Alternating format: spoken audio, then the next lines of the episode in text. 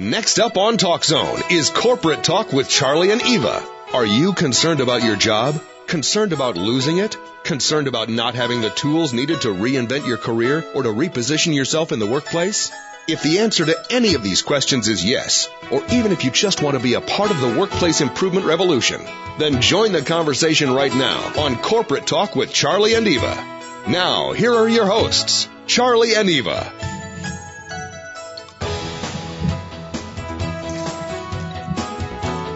Welcome everyone to another episode of Corporate Talk with Charlie and Eva. I am Charlie. And I'm Eva. And I can't believe it's been two weeks. Right, we had a week off, so we're edgy to get back. Yeah, happy President's Day, belated. um, the mission of Corporate Talk is to leave no stone unturned, use all of our collaborative energies to simply make the workplace a better place. That's exactly right. Our model is shared leadership. Um, a lot of people want to know what that is. Mm. Think of it as leveraged leadership or leadership with leverage. Um, and uh, if you want to learn more about that, just contact me, charliespeaking.com, or email us at the radio station, ctradioinfo at gmail.com. Perfect. And a um, couple of things we have uh, your unbelievable workshop, which we're going to talk about in a 2nd mm-hmm. um, that's Wednesday in Cincinnati area. Yes, it's Wednesdays. We're starting up again March 18th in Cincinnati. It's a five week workshop. And although I do talk about stage fright, it's more about learning how to speak up and letting go of your fears and being able to just sit in the spotlight, whether it be at a conference room table, one on one, or up in front of a group. It doesn't matter. Right. And what we're learning is it's all about commitment. Right? Well, it's all about commitment once you're up there, right? So when we're on, when we're on the air, we're committed to being on the air for this hour. So it's all about commitment. Go all in. So, no, yeah, what I mean is, you know, in the corporate world, um, we get a lot of attendees and they're committed up until someone higher than them in the chain tells them to do something else.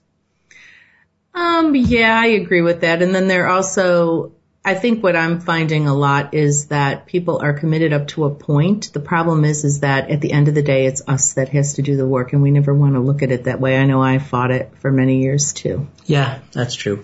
Mm-hmm. Um, so that workshop is a great thing. Um, and we have another one coming up on Saturday, also in the Cincinnati area, which is, um, our shared leadership session um, which is a great first step in becoming care certified in the workplace.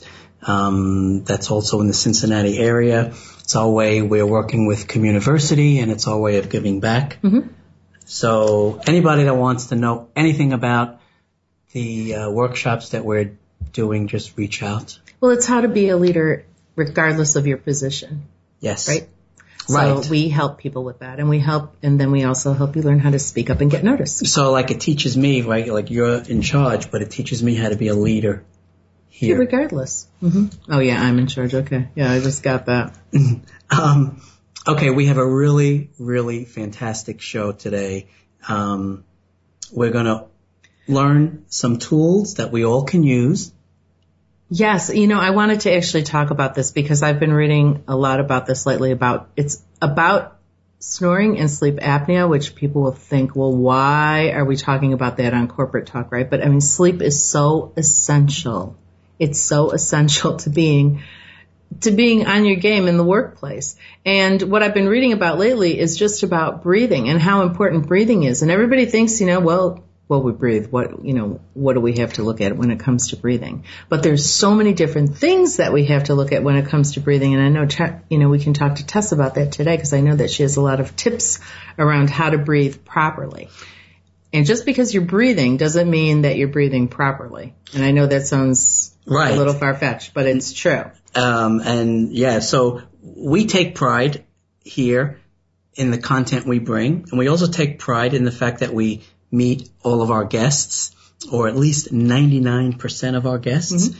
And we did have the privilege of meeting Tess um, in New York last year. And I just wanted to bring that up because there were hundreds of people that we met and Tess's expertise just jumped off the page at us. Oh yeah, she's Right. really good. And um, so, and the other thing I want to mention is that Tess Graham is coming to us live from the other side of the planet, Amazing. which is amazing. So we don't want to keep her. I'd like to introduce her right now. Uh, Tess Graham, are you with us? I certainly am, Charlie. Hey, Tess, thank you so much. Welcome to Corporate Talk with Charlie and Eva. Hi, Tess. Hi, it's, it's fabulous to be here. Excellent. So uh, before we start, um, tell us um, maybe your contact information and a little bit about what you do, so that our listeners get some some uh, info before we start. Okay, now the best place to contact me is through my website, which is breatheability.com.au. That's B-R-E-A-T-H-E, ability.com.au. There's a lot of information on the website and also information uh, about the book that I've written to help people breathe better, which is called Relief from Snoring and Sleep Apnea.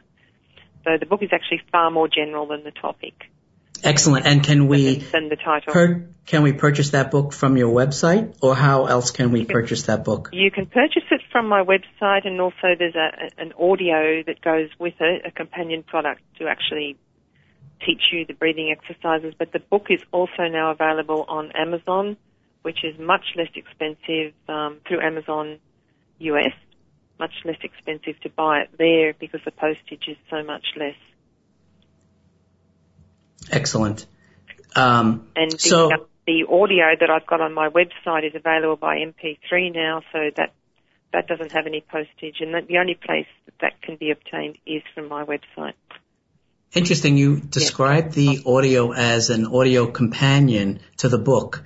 Is that similar to uh, maybe one of your workshops, or what's unique about the audio? Um, the audio is me teaching you the breathing techniques that you've learnt about in the book. So you, it, it doesn't work by itself. The book describes why you need need to change what you do. So the book helps you find what poor breathing habits you've got that need changing, and the audio will actually talk you through some of those changes. So it's sort of a it's me as if I was just there, in the room teaching you the exercises, but all the you still need the information that's in the book. We actually have something new now, which is an online course, and this is me teaching you the whole program that I've been doing here for 23 years, teaching it online. There's about tw- um, 12 lessons, about three and a half hours of content on there. So that's a fabulous way for people who want to have me teach them but can't come to Australia. Wow. Well, I I kind of would Yeah. prefer to come to Australia, but no, excellent. So, um, and I want to mention that you know, uh, Tess is the creator of the Breathability for Health seminars and programs. Um, and did you mention that this is you've been doing this for 20 years? 23 years I've been doing it, yes. Wow. And I can you just share where the expertise came from? And my original training is as a physiotherapist, which uh, in the States is both a physical therapist and a respiratory therapist. And so I was sort of working with breathing in the conventional way through that. But two of my three children had asthma. And I couldn't help them with the standard breathing exercises that, that we use. And I did a lot of research on breathing and came up with uh, the work of three um, doctors in various places around the world, one in Russia, one in the States, and one in, in the UK, who had a different way of looking at the connection between the way you breathe and asthma and all sorts of conditions. So I then had my children taught the Russian breathing method called the Buteyko method, and that was the end of their asthma after seven years of just getting worse and worse. So I then trained with a Russian practitioner and um, also looked at the, the work of these other doctors. And so from that point onwards, which was in 1993 and 1992, I've done nothing but teach this breathing now. Wow. So so Well, asthma messed with the wrong person, right? yes. right. and and through your research, you found these guys.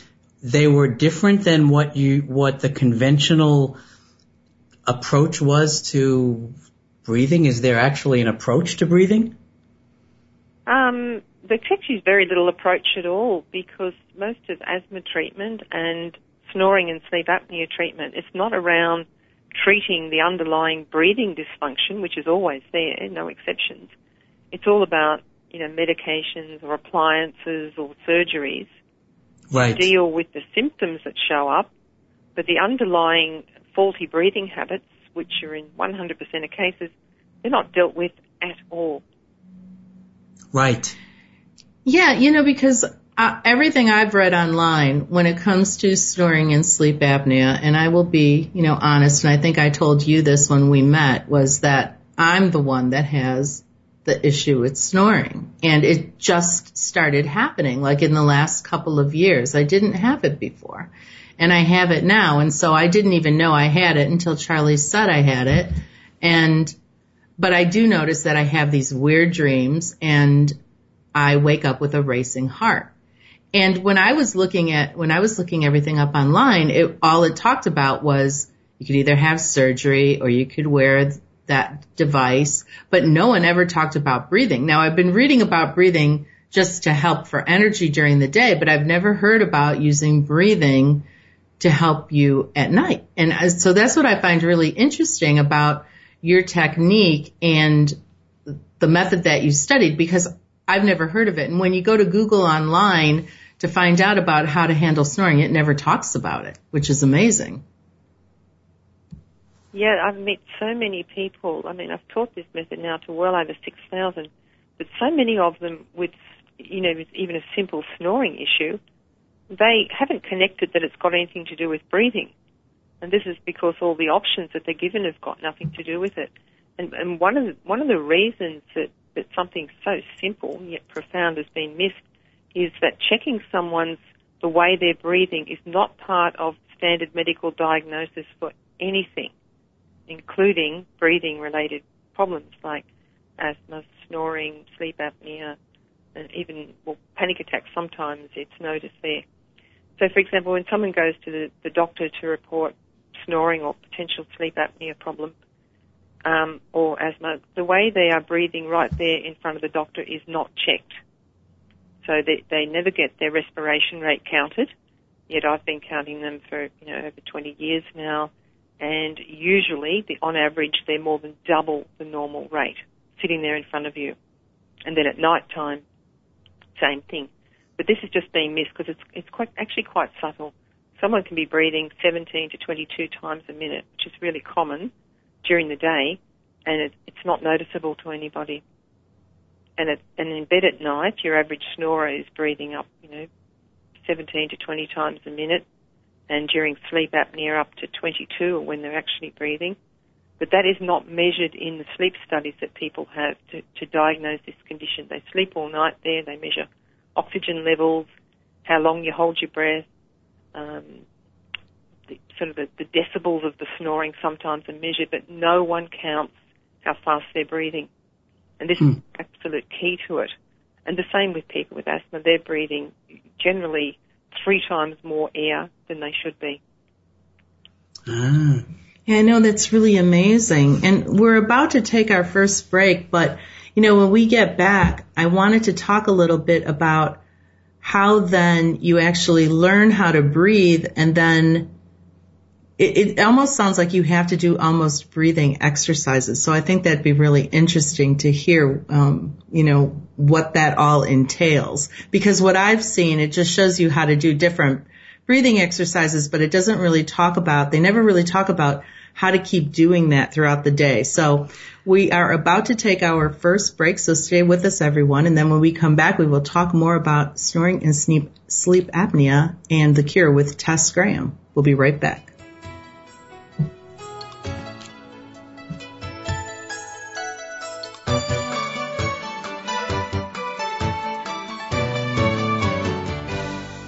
CARE certification in the workplace is the award-winning shared leadership training seminar that will revolutionize your career and position you as the go-to person in your organization regardless of your job description. CARE is the acronym for Courage to Take Action Relevant to Everyone. This means your new workplace mission is to deliver results for the good of the company, but not at the expense of others. Up until now, CARE certification was only available through company sponsored seminars, but now you can become CARE certified in the workplace on your own time. Order Module 1 today and begin the transformation. There's unlimited opportunity in the workplace today provided you have the right strategy. Becoming CARE certified is the right strategy. For more information and to order, go to charliespeaking.com. That's charliespeaking.com. And now let's return to corporate talk with Charlie and Eva on TalkZone.com. Welcome back, everyone. This is Corporate Talk with Charlie and Eva, and our guest today is Tess Graham, and we're discussing breathing techniques to help with snoring and sleep apnea, and so much more than that. Because I think once you get your breathing under control, it can really help with so many other different issues. So, Tess, I know before the break we were talking about um, when we go to the doctor, no one here ever looks at your actual breathing, even though you tell them that you have snoring issues or even you have anxiety issues. They never talk about breathing for that. And I know that it can help for that. So when it comes to, you know, trying it at home, what's the first thing? Is there something that we can do at home which would just tell us right away how many breaths we're taking? I guess we're counting in a minute and what the normal number of breaths per minute is and what the optimal number of breaths per minute is? I think the most important thing is, and, and really the simplest as well, and least time consuming, is to first of all become aware of what normal healthy breathing looks like mm. and then have a look at how you're breathing. Now this is where you've got to overcome some, some myths out there about how we should be breathing. So the first thing is to understand that healthy, normal, and this is, you know, what's called physiological normal breathing. Um, it's not what I came up with. It's not what any of these researchers I looked at came up with. This is just, you know, straight out of the physiology textbooks. So it should only be through the nose, in and, in the nose and out the nose, all day, all night, and even if you're running a marathon. That that may be quite different to what your coach at the gym may tell you, or your sports coach somewhere else. But mm-hmm. that's what human beings should be doing. It's what the best runners in the animal kingdom do too, It's only through the nose.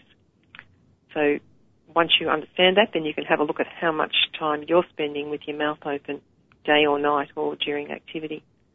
The next one is that breathing should be silent all day and all night, and you shouldn't make much noise even when you're exercising. So then compare yourself to that. Uh, the third one is that breathing should be predominantly with the diaphragm. And so there should be a move, only a small movement at the solar plexus area of the body, which is the soft part under where the breastbone ends.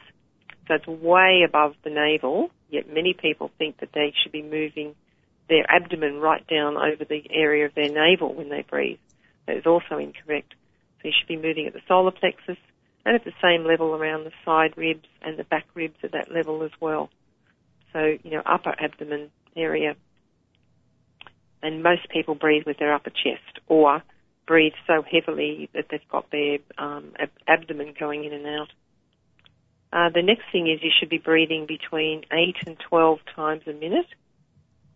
And the average person is breathing about 17 and say that's you know taken on over over six thousand times that I've checked people's breathing, about seventeen during the day, and that at night or maybe even faster. And is seventeen uh, because you're really breathing out of your chest and not out of your diaphragm? Yeah, as soon as you lift lift to the upper chest, which is where most people are predominantly breathing, then the, the rate goes up.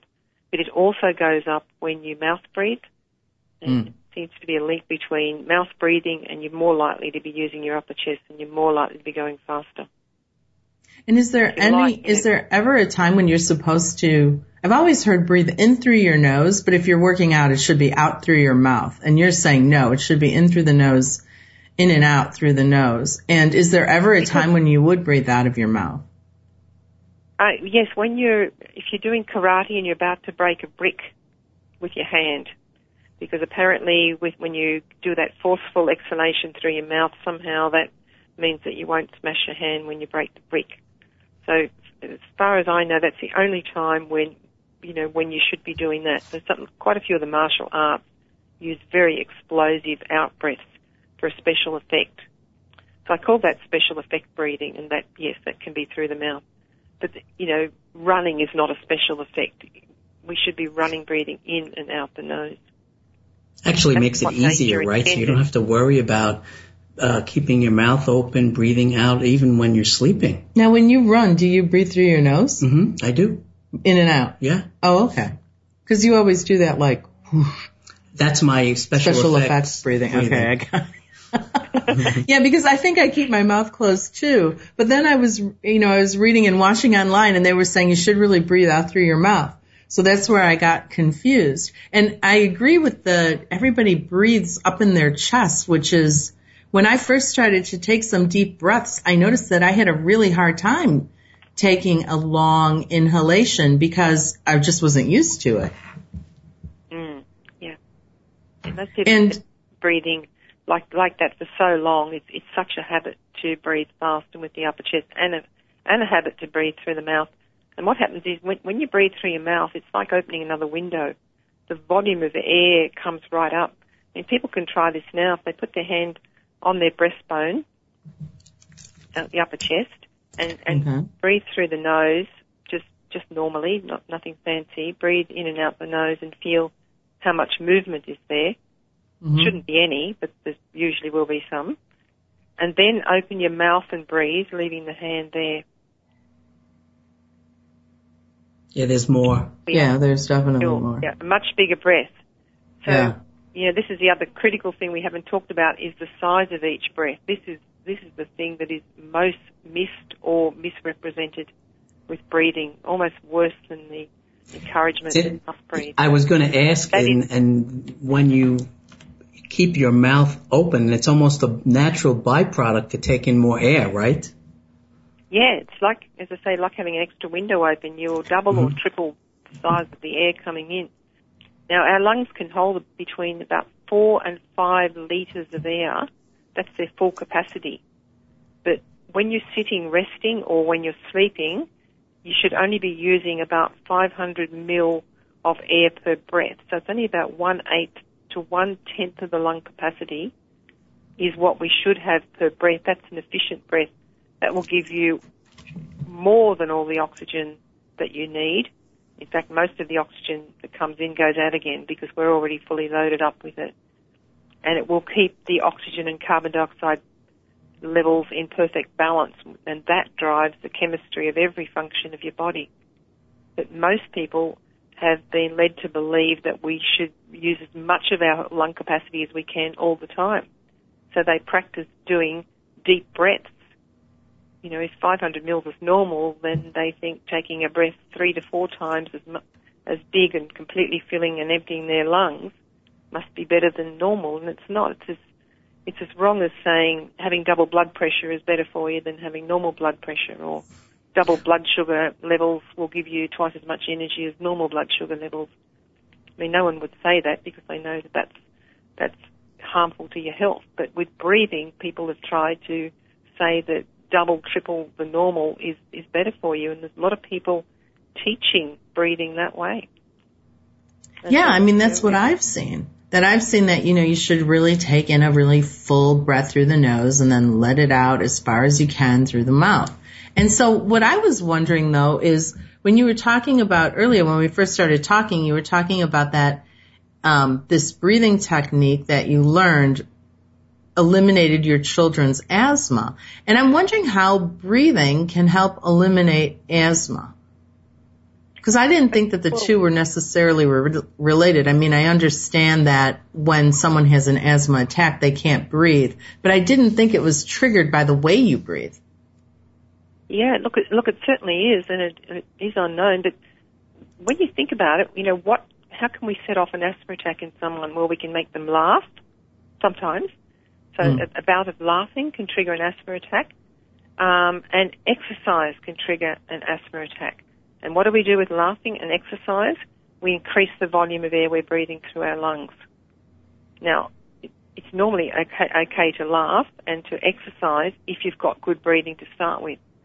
But if you are already breathing too much and then you add an even bigger breath, then that creates the problems.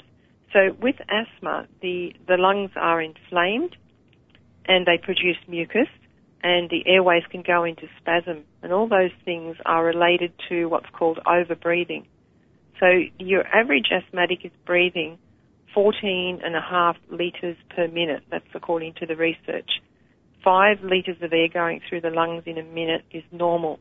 So we're talking about 8 to 12 breaths being normal. So if we choose the middle, 10, 10 breaths, and they should be half a litre in size, 500 mil.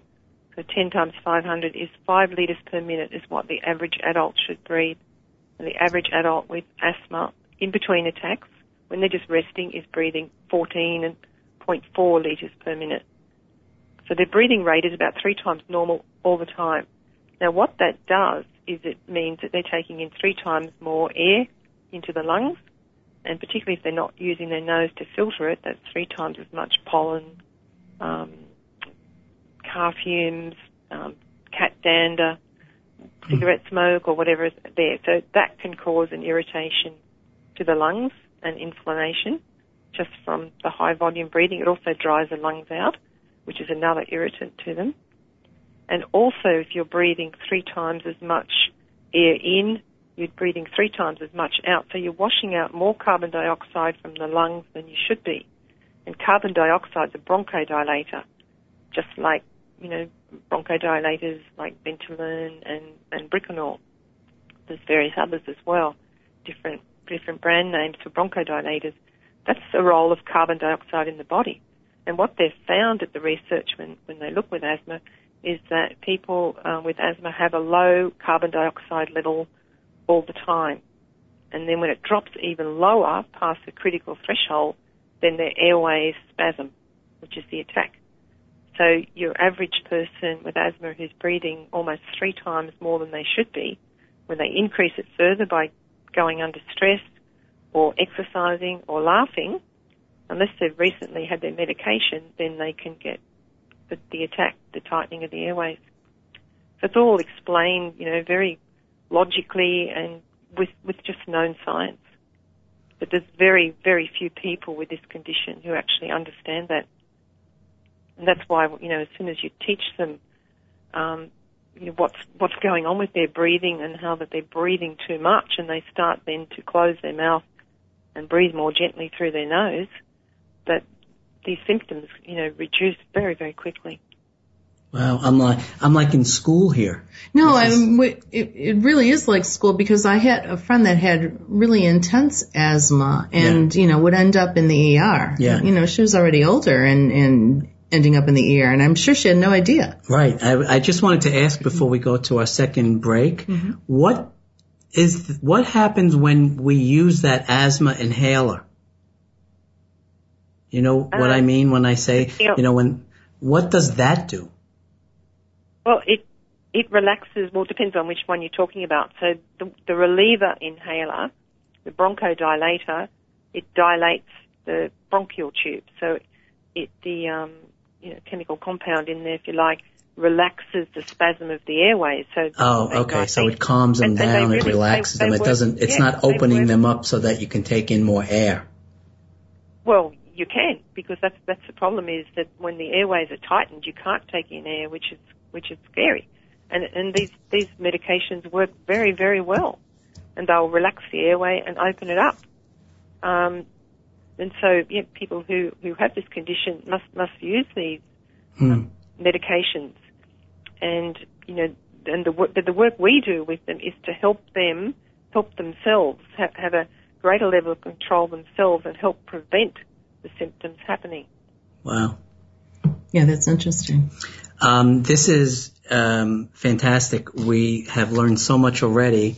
We're going to take a second break, and when we come back, maybe go into some of the benefits and some of the things that happen to us because we're not sleeping properly, right? Or breathing properly. Or breathing properly. Mm-hmm. Um, please stay with us. This is Corporate Talk with Charlie and Eva and special guest Tess Graham. We'll be right back.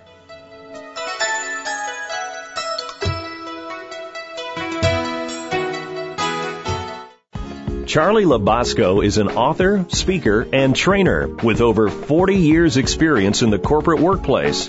Contact Charlie today to interact, influence, and inspire others in your organization. Whether it's a one hour keynote presentation or a five day training seminar, Charlie is available to speak on many topics, including making a difference in the workplace, even as one person, building shared leadership teams, and his signature award winning seminar, Care Certification in the Workplace.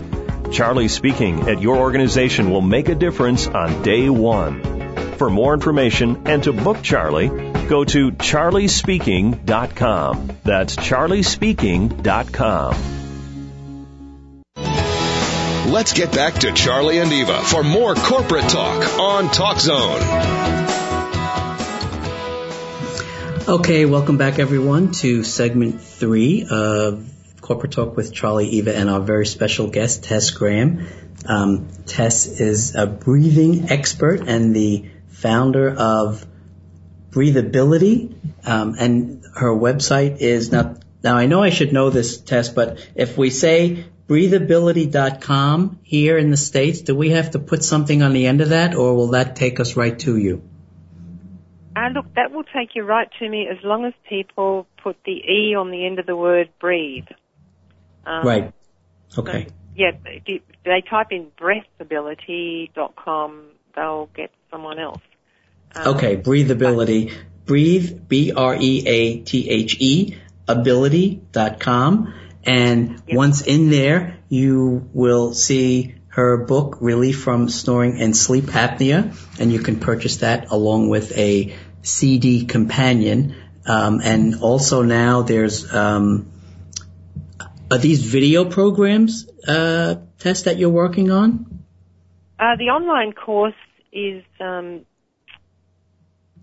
it's, it's on a platform where it features the, the videos of me teaching. It's got handouts. It's got audio um, and graphics. So it's, it copes with um, learning in, in lots of different ways. So it's very appealing to people who like to learn visually and um, or who like to learn through listening.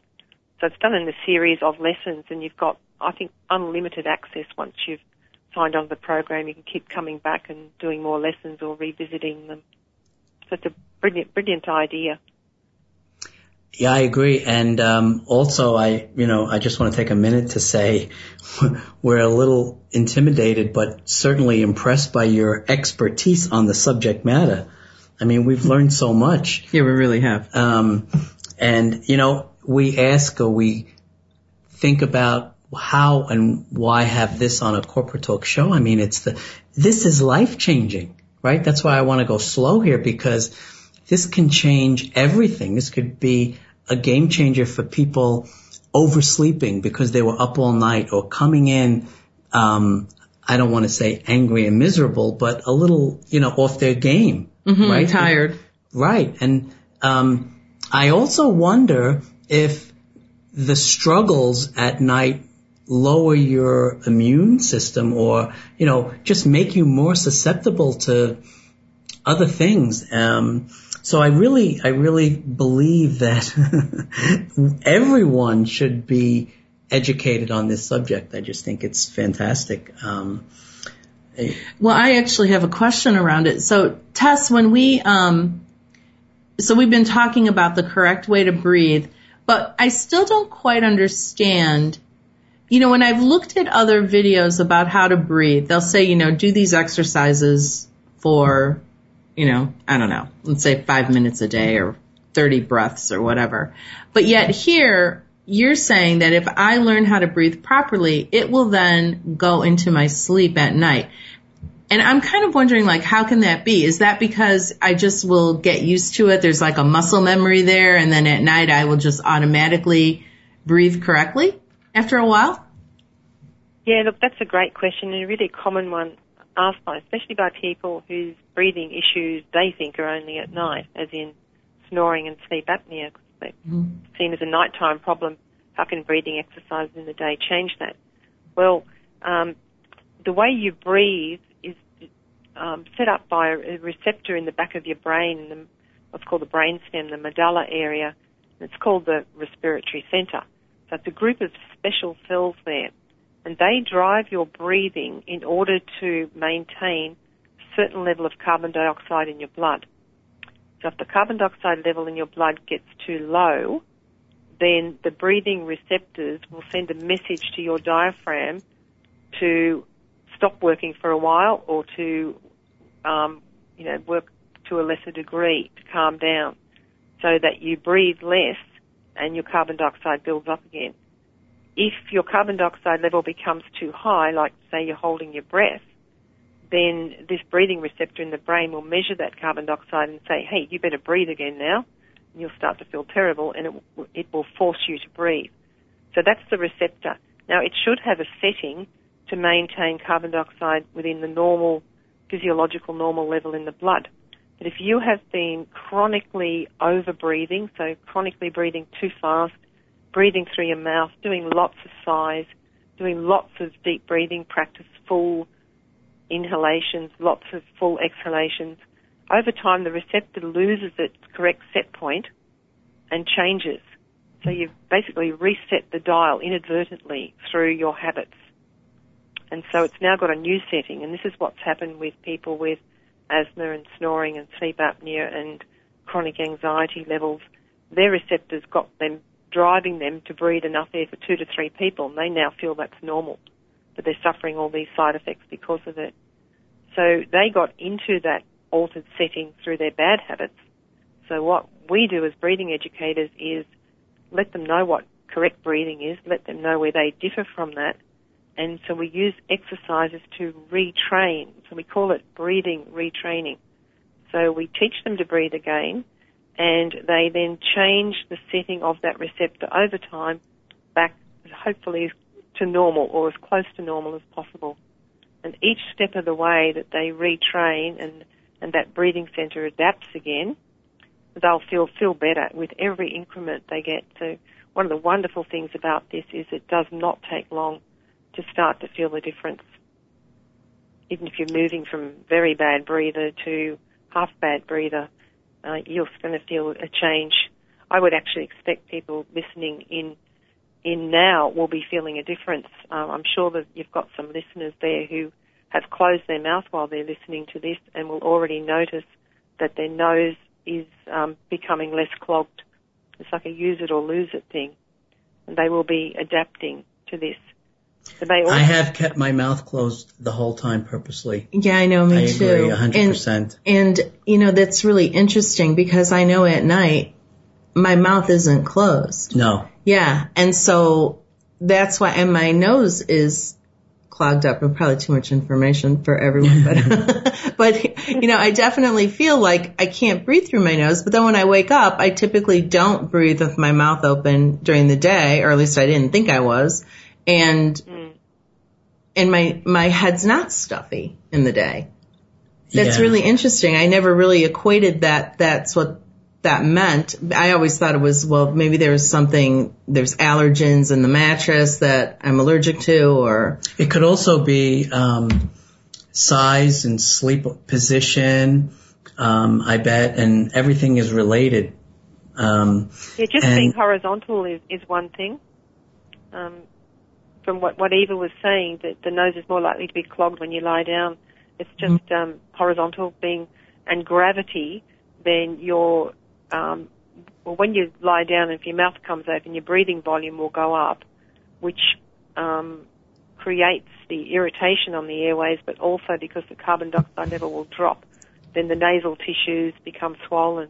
And when you stand up in the morning and close your mouth, then the load comes off the breathing and then the nose will start to unblock with most people.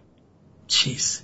No, this is really interesting. It really is because I have been researching it and just like I said, like probably within the last month, I started um, reading some more on it and different breathing techniques. And there's been a lot. There's a lot of videos out and a lot of different books on breathing techniques. And I was just looking at it as a way to help with energy. I mean, no no one ever talks about it helping snoring. Well, and and what we're learning here is um, snoring and asthma relief and sleep apnea really are just the tip of the iceberg of the benefits from proper breathing. Yeah, and so what are some of the other benefits? Like I would think that increased energy is a big benefit. Um, but what else have we have? Are there other benefits that we haven't talked about yet, Tess? Yeah, there's a lot. Um, so w- when you've got your breathing perfectly normal, I mean, the human body was very well designed, and really people can overcomplicate breathing. And I mean, you've done a lot of research on this, and you've probably heard some very complex ways of doing breathing, you know, in one nostril and out the other and yeah. whatever. But it's actually it's actually much more simple than that. As I say, it should be just through the nose, uh, with the diaphragm, the correct rate, and the correct volume, which is small. And then everything will function well. Now, the benefits of this are when you've got that correct ratio between oxygen and carbon dioxide, most people only fo- focus on oxygen Mm-hmm. you know, that's already an issue. You need the correct balance between the two because carbon dioxide is actually critical for the chemistry of your body. So when you've got that balance right, everything works better. So when the carbon dioxide level is where it should be and not too low, which it is in most people, it maintains your blood vessels dilated, as we've already talked about it, dilating your airways. But it also dilates blood vessels. So when it's at the normal level, you've got your blood vessels working as they should all around your body. So better circulation everywhere, uh, less muscle fatigue, um, clearer thinking. You're going, going to have more oxygen arriving in your brain and, and your heart and your muscles everywhere. So better oxygen delivery and also better oxygen uptake by all your cells when carbon dioxide level is normal. It's called the Bohr effect. I mean, people don't need to know that really, but it's just basic physiology that we need this correct level of carbon dioxide in the blood. And so you're going to have better circulation everywhere and also um, everything is going to function better, including the immune system. Because carbon dioxide is involved in the production of virtually every hormone and enzyme in the body. So when its level is normal, then the body can work as it's be- so beautifully designed to do. Uh, there's also fa- fantastic effects on the gut. So many people these days suffer from irritable bowel symptoms. And this is also related to incorrect breathing because when you overbreathe, you get spasm of smooth muscle also in, in the um, not only in the blood vessels and in the airways, but also in the wall of the gut. So when you breathe correctly, the gut wall can relax. So a lot of indigestion, colic, reflux, um, and just you know poor digestive processes, a lot of that can normalize as well. Wow. Other thing happens is that with that balance between those two gases, your body then slips more easily into what's called the parasympathetic nervous system. This is the rest and digest stage. So you'll be much more relaxed, cool under pressure. Whereas when people overbreathe, they're in what's called sympathetic overdrive. It's like having your foot on the accelerator all the time. Mm-hmm. So they're buzzing all the time. Sometimes you can't tell this from looking at someone from the outside, but it's on the inside. Um, it's like they're sitting on the outside, but they're running on the inside. When Um, hyped, hyped up with sort of breathing, and that interferes with sleep. It's tied in with insomnia, but of course all the anxiety and stress and, and panic disorders are tied in with this as well. it's sort of like we just hit lotto. E. I, I'm just beside myself. This is fantastic. we have to take our final break, but please, when we come back, we'll recap everything. Plus, I have one more question, and maybe Eva may have some questions. This is just fantastic. Please stay with us. This is Corporate Talk with Charlie and Eva, and very special guest Tess Graham. We'll be right back.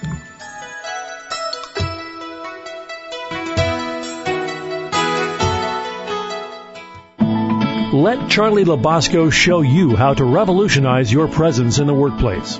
Charlie is looking to improve the workplace, and by that he means your relevance in it. Charlie has over 40 years in the corporate workplace.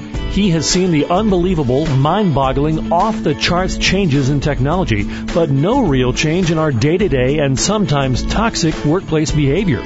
Charlie's mission is to revolutionize the workplace by providing the training and the tools needed to lead any organization regardless of your job description.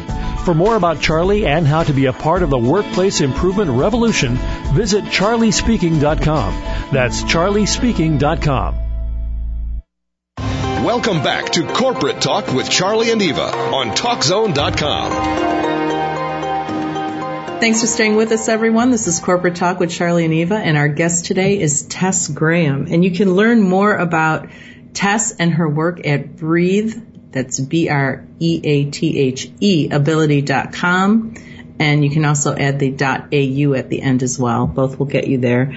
Um, and her book is available on Amazon, which is Relief from Snoring and Sleep Apnea, and you can also get the um, accompanying CD or MP3 to also guide you through those exercises. So Tess, I'm just sitting here shocked because I know when we had spoken at um, at the summit you had said that you had relief for it. And I started looking up other things, like I said, and I thought that I was a chronic underbreather. You and were now, going down the symptoms road. Yeah, and now I'm finding out that I am, since I was a kid, a chronic overbreather.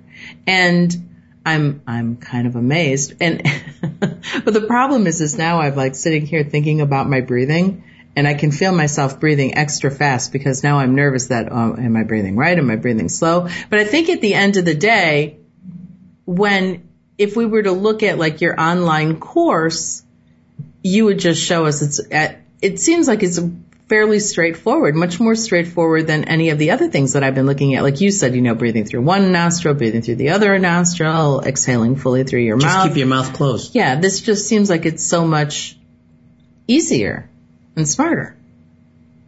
Yeah, it's it's a way of life. I mean, the way the way we should. It's just it's really really simple. But one one of the difficulties is that um, we have to undo the concepts and maybe, Yeah. maybe even the practices that people have done before. So it's, it's interesting when you think some of the, the what, it's usually very easy to retrain someone's breathing as long as they follow the steps um, Yeah. this way. We Um, can see how the most calm and grounded your demeanor is, I guess, as a direct result of practicing what you preach. No, exactly. And so I was wondering about the carbon dioxide because I never really thought about that. But is it the carbon dioxide too that can add to anxiety or is it just the breathing and the effect on the gut that adds to anxiety? Or is it both? No, the, the carbon, carbon dioxide directly. I mean, one of the um, one of the treatments they used to use for a panic attack was to get someone to rebreathe into a paper bag. Right. So you've probably heard about that. It's not not promoted anymore, but it was the classic treatment. So now they'll tell people to cup their hands near their mouth and rebreathe if they're having a panic attack to slow down. Now, what are they doing when they're rebreathing? They are rebreathing some of their exhaled carbon dioxide, so they will build it up again because it's known that a panic attack is triggered when carbon dioxide drops too low. Interesting. when someone Oh, that is interesting. over, over breathing chronically without knowing about it. It's, it's what we call hidden hyperventilation or hidden overbreathing. It's what every person with asthma does. It's what every person with, who snores and has sleep apnea does is they overbreathe to a certain extent, but you can't really see it unless you know what to look for. So their baseline carbon dioxide is lower than it should be, which means that they're on the on the edge, on the brink. It doesn't take much to push them into something. So someone with chronic anxiety is there at that low level, maybe not realizing it all the time, but their their fuse is shortened, if you like. So just a small event will then push them over the edge into a major um, anxiety episode or panic episode. So what Interesting. with with with normalizing that baseline level, getting your baseline as close to normal as possible, gives you a wonderful level of protection against what's going on in your world. We can't do that much about these external stresses there. But if you are grounded in good breathing, you're going to be grounded in correct body chemistry, and so you will be so affected so much less by what's going on. You won't be so trigger happy anymore. Excellent advice. Um, you know, I wanted to ask, we have about three minutes or so left and I want to recap some of the tips, but, um, I first want to ask, and I know we talk about ADHD in children, but it's also diagnosed in adults like myself. And so how can breathing or can breathing properly help relieve some of those symptoms. Yes, there's research out now um, linking um, ADHD diagnosis in children uh, with that they think fundamentally now, in at least 50% of cases of children diagnosed with ADHD, that the real underlying issue is actually a sleep breathing problem. That these children actually probably have sleep disordered breathing. And this is leading to the daytime symptoms in many of these children. Um, so this means, of course, that they have a, a breathing problem full stop.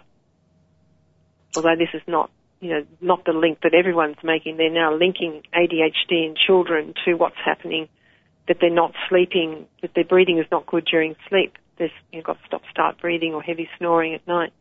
But of course, if they've got that going on during their sleep, I know that they're also not breathing correctly during the day, which means that if children breathe correctly, then there'll be much less um, evidence of sleep disordered breathing and also of ADHD symptoms, according to this research. Very interesting. It's really interesting. Yeah, and I love yeah. the, what you mentioned earlier that it doesn't take long to start seeing results, which I love that too, right? We have to start practicing. Um, yeah, yeah, we yeah we have to do I the must download. say there though that it's um, breathing is very very powerful, and so if people listening to this, you know, think, well, I've been breathing enough air for three people, then I'm going to try and breathe for one. That's too dramatic a change. So you need to be careful with this and, and respect it. You need to wind back the habits slowly. And even then you're going to get, you're going to notice an improvement straight away. But you must not do it too quickly. So we, you know, this is what the online course guides you with. It's what the book guides you with. Um, but it's not what all breathing people who teach breathing out there would would would do. So you need to take it very carefully and wind it back. Well, one thing we learned from just talking to you, Tess, is how complicated the body is, right? And uh, the fact that you are and have proven to be an expert, I don't think we would want to go forward without you in our corner, right? No, I would agree. And you know, I was just thinking about something too. Is that I used to say when I was taking acting classes a long time ago that sometimes when I would get nervous, I would say to the teacher, I'm running out of air. I would run out of air and nobody knew what I meant, but I was, I would literally run out of air and it's because my, I think I would hold on to my breath, not breathe when I got scared and then, and then try to make up for it and then overbreathe. It was just a mess. And so, but nobody ever said work on your breathing, that that could really calm you down and it could help you. Yeah, it's unbelievable. I mean, so Tess, we have about a minute or so left at a high level of going back to my notes uh, before I get the book. Um, I have breathe through your nose at all times, keep your mouth closed, use your diaphragm, um, and try to get between 8 to 10, 8 to 12 breaths per minute as a start. Be silent when you I'd breathe. like to comment on that. Um, people who have got a chronically clogged up nose should not try and become 100% nose breather straight away because it's very stressful. I mm. suggest that they try and breathe more gently through their mouth to start with. Uh, okay. That's an easier way to go into it. And also do not try to teach yourself to breathe 8 to 12 breaths a minute. That also can cause difficulties. It's the correct way to breathe, but it happens naturally when you correct the other breathing habits in a step-by-step fashion. And the other thing that's really important is that because we did talk about asthma and asthma medications is that people do not change any of their medications that their doctors have prescribed without their doctors okay about that. Right. No, I agree, and thank you for resetting me. well, Tess, this has been fantastic. We are out of time. Uh, we thank you. We'd love to have you back. Um, and, you know, have a great, I don't know, is it day or night there? It's just morning here now. I've got the whole Have day. a fantastic day because you're doing great things and we appreciate it. Thank you so much, Tess. This has been wonderful and informative. It's been perfect. So thank you. Well, thank you for the opportunity. Take care. Um, and once again, that's uh, breathability with dot an E dot mm-hmm. com. Mm-hmm. Anybody has any questions, just reach out during the week. CT Radio Info at gmail.com. This has been a great show. And thanks again to Tess Graham and her great book. So you can find that again on breathability.com. So thank you so much, everyone. This is Corporate Talk with Charlie and Eva. Have a great week. And also thank you to our producer, Dave Olson, who does a fantastic job. Take care, everyone. Have a good week.